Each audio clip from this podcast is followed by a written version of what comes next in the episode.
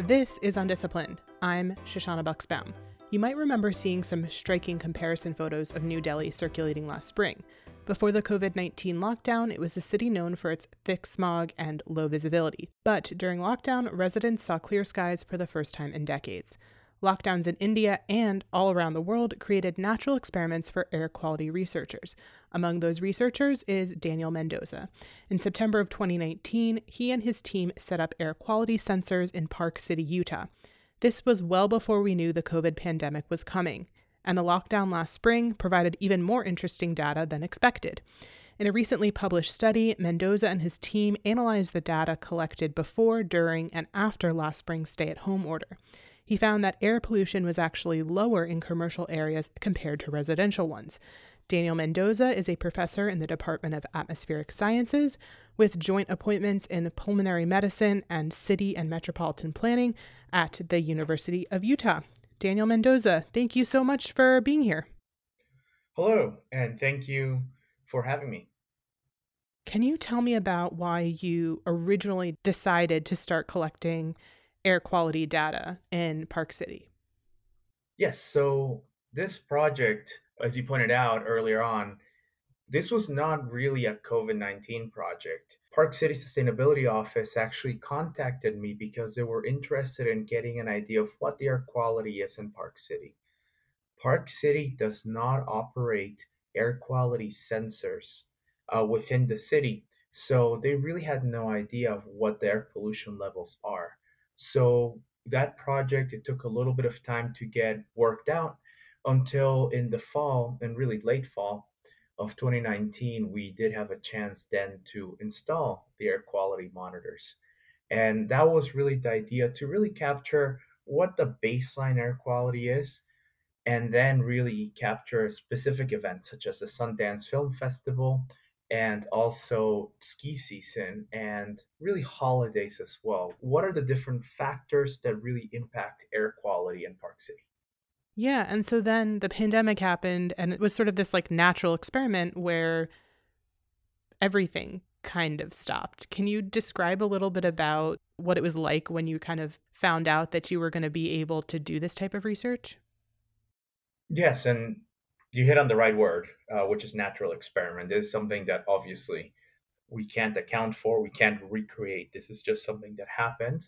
Uh, the pandemic happened, and that's when we had the shutdown. Uh, now, one of the reasons why this was very useful for us was that we had originally planned, and as I mentioned, we had the sensors already in place in a commercial area on Main Street, and in a residential area, which is by the Athletic Recreation Center, the MARC.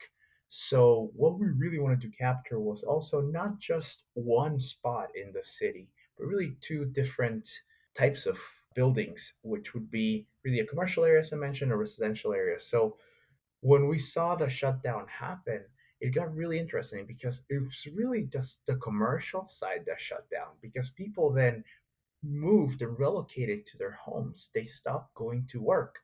Uh, everyone just started to either telework or just stay at home. But the reality is, we started to see some really interesting shifts in air pollution. Yeah. And so, can you tell me a little bit about why you think there was this difference between residential and commercial areas? Like, what was going on that created that disparity?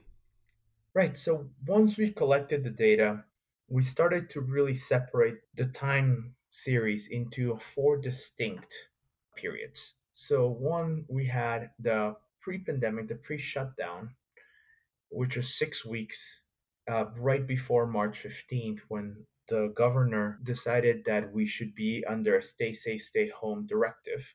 Then we had six weeks of that lockdown period. Then the subsequent six weeks were what we called the easing, and the final six weeks of the study period was the reopening. Now, what happened, and I like to describe it as it's fairly easy to lock something down, just basically mandate that everything shuts down.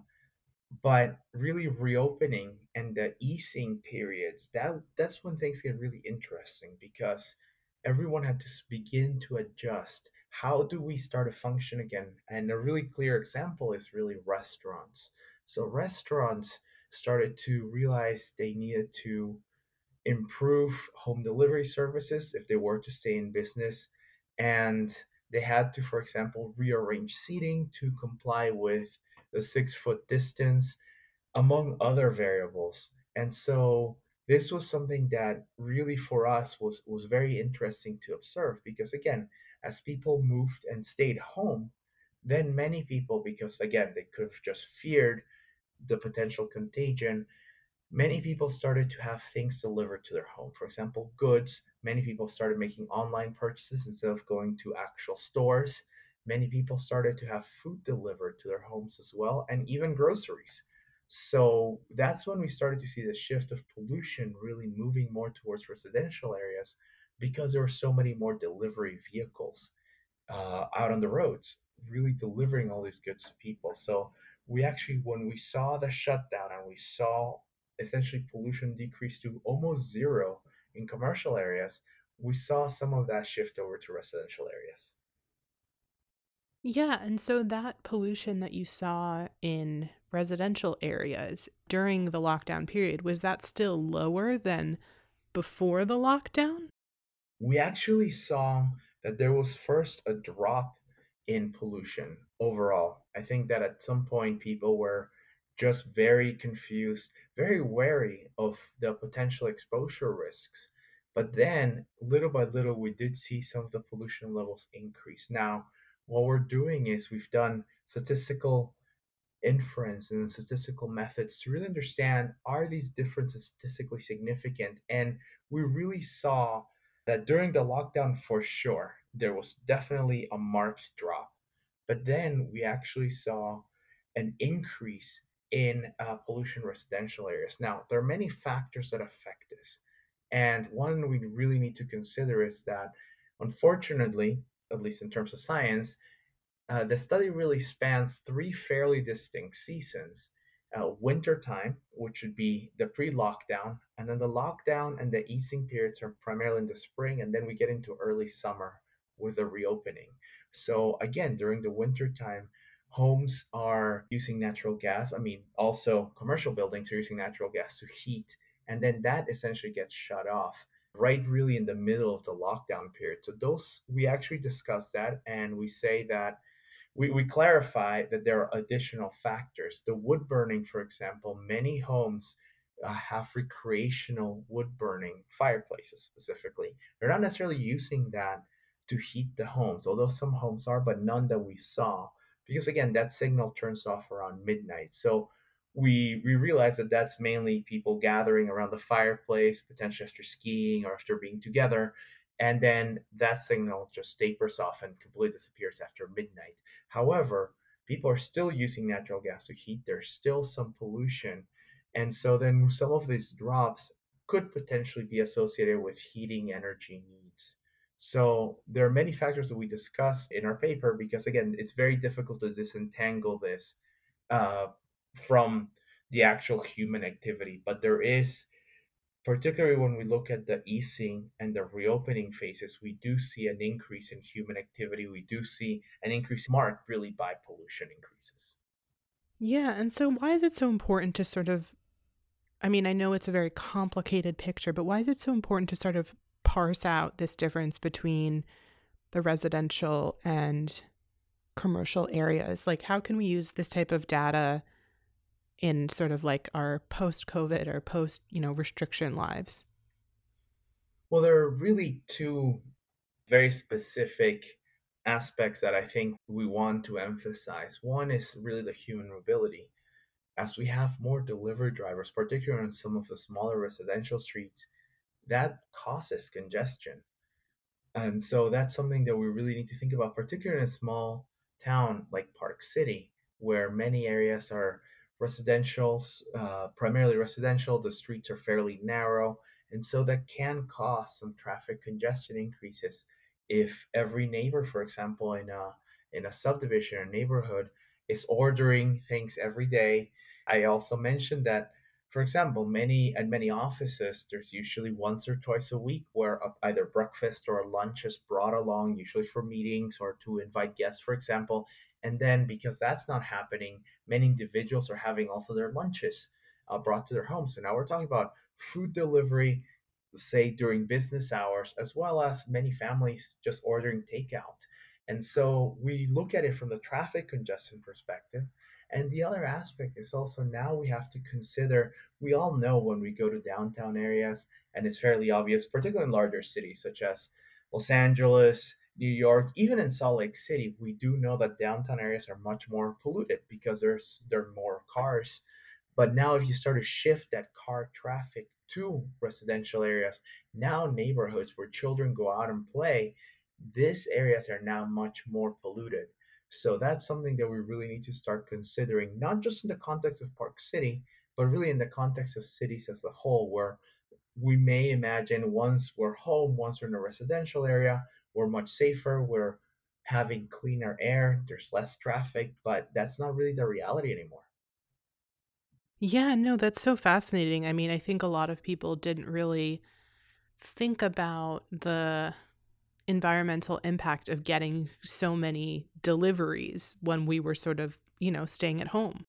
Absolutely. Here's one thing that's interesting when we start to look at it from um, from an emission standpoint, a traffic standpoint.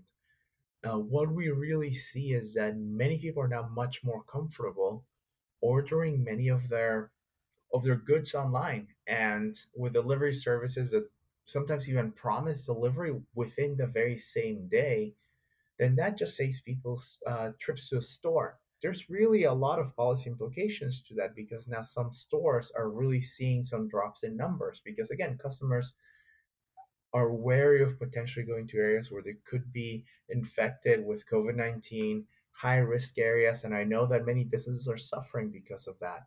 And really, uh, some of them have actually started to shift where their primary focus is to actually have delivery sections where the majority of of the of that business is really now catering towards ordering outside of the business. So there are many implications and now uh, this is something that we now have to start to consider because there are many aspects. There's obviously the congestion uh, there's also the emissions uh, portion of that. There's really also the safety in neighborhoods. If delivery drivers now know they have to deliver X number of packages within a same time period, and now there's more congestion because there are more uh, drivers on the road trying to do the same type of deliveries, then they might be potentially tempted to drive faster.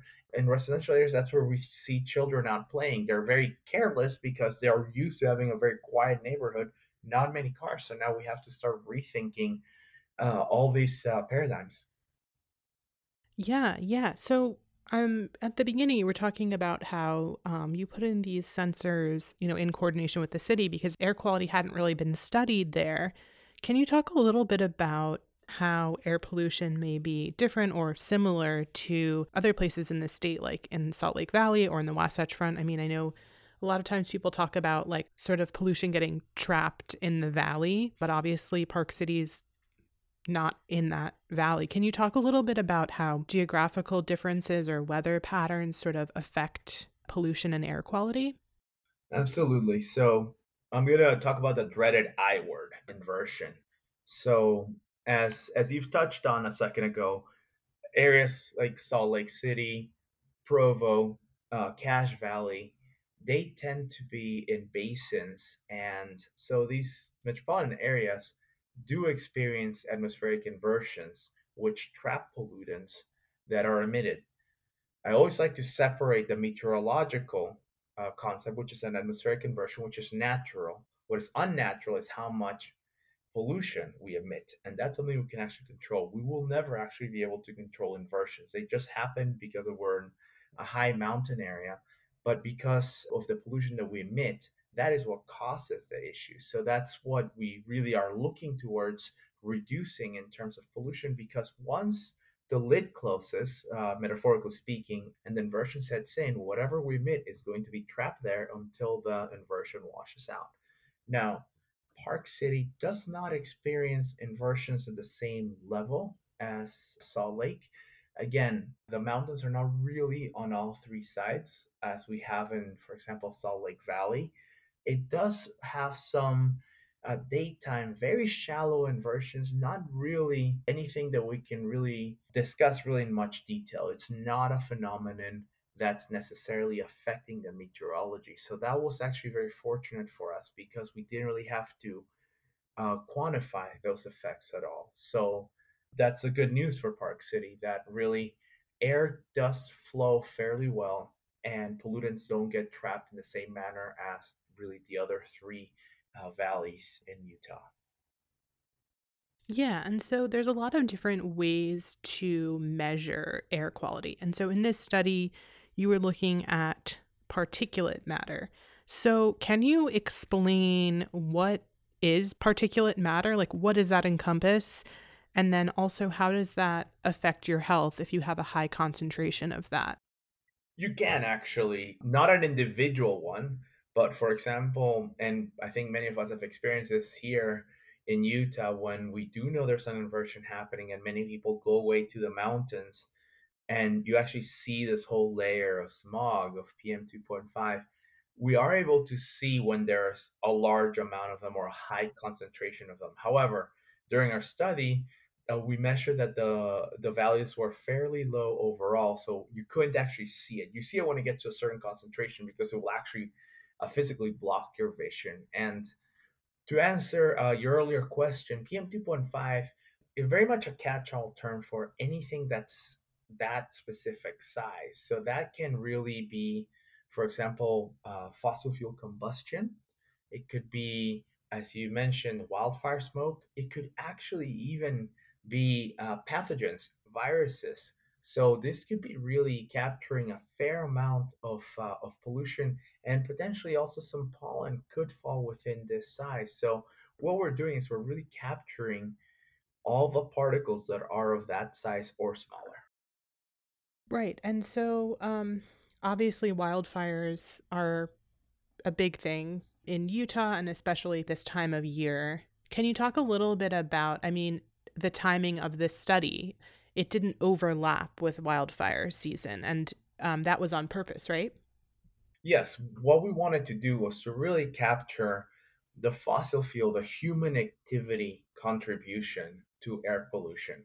Wildfires, depending on how strong they are, they could dwarf this signal. They could just overwhelm any kind of signal that we would get from really anthropogenic or human uh, made emissions. So, what we wanted to do was really stop the study. And uh, again, we also wanted to keep it in blocks of six weeks for much easier data processing and statistical analysis. And so that is why uh, our study ended when it did. We know that wildfires are a significant amount of pollution. And what we wanted to do was not necessarily confound and really aggregate all those pollutants at the same time. We just wanted to see what the human impacts were.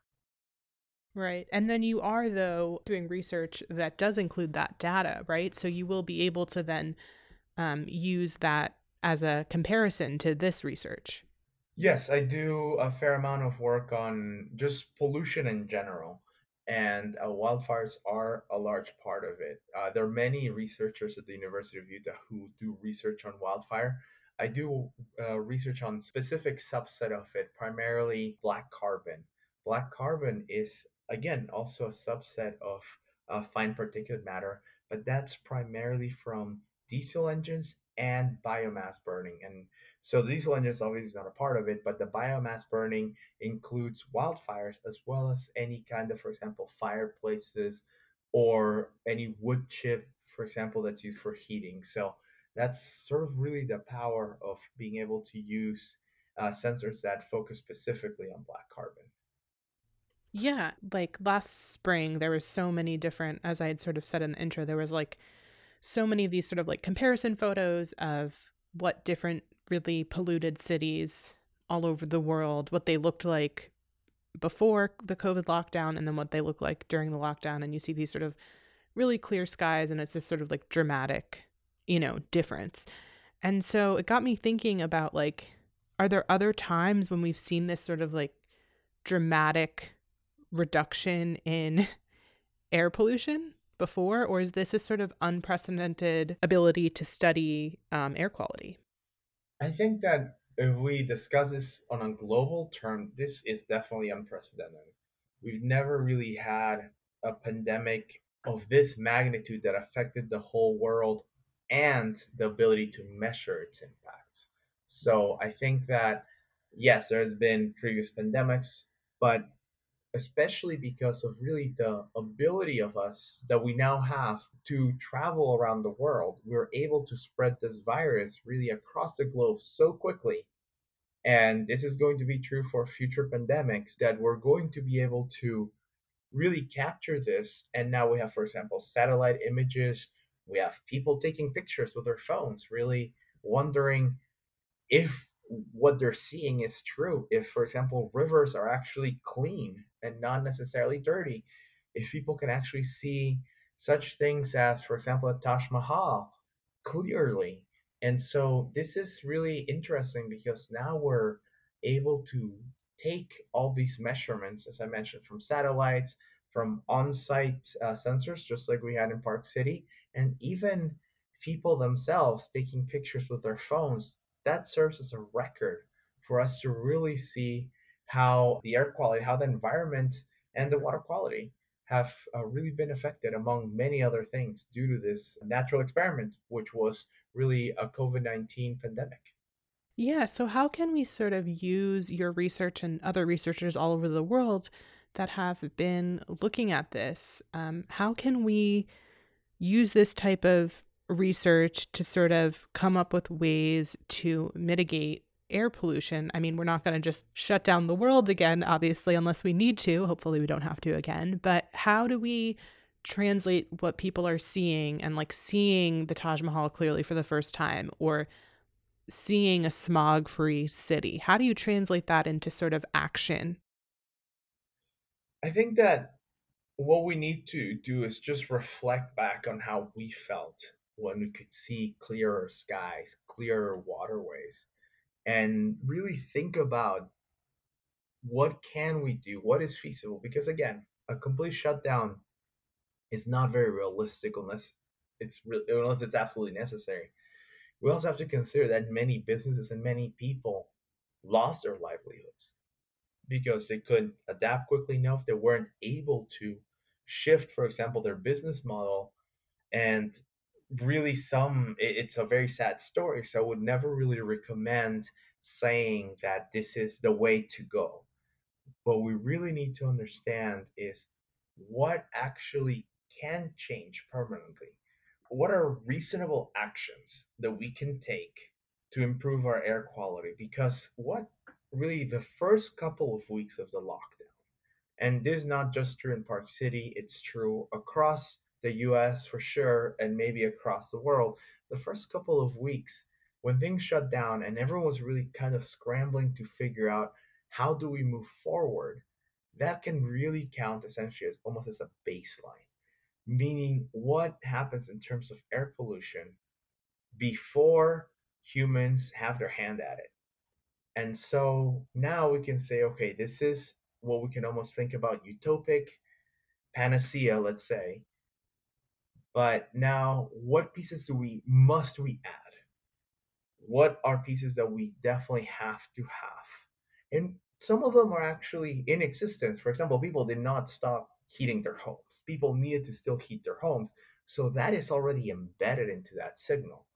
Now, in terms of traffic, for example, a traffic signal, how much of it can really be replaced by different kinds of vehicles, different kinds of travel? So that's something where we really start to think about when traffic was minimal, it's almost the same as having all cars be electric in a sense, because those are cars that don't emit on the roads. So that's something that can give us a little bit of guidance and say, okay, well, this is what the pollution was in specific areas. And this is really what is business as usual, meaning pre pandemic. For some of our studies, we've looked a year back, same time period, to kind of give us a guideline of what is quote unquote normal. So when we subtract the two, then we start to see, okay, what can actually be dismissed? What can we actually replace?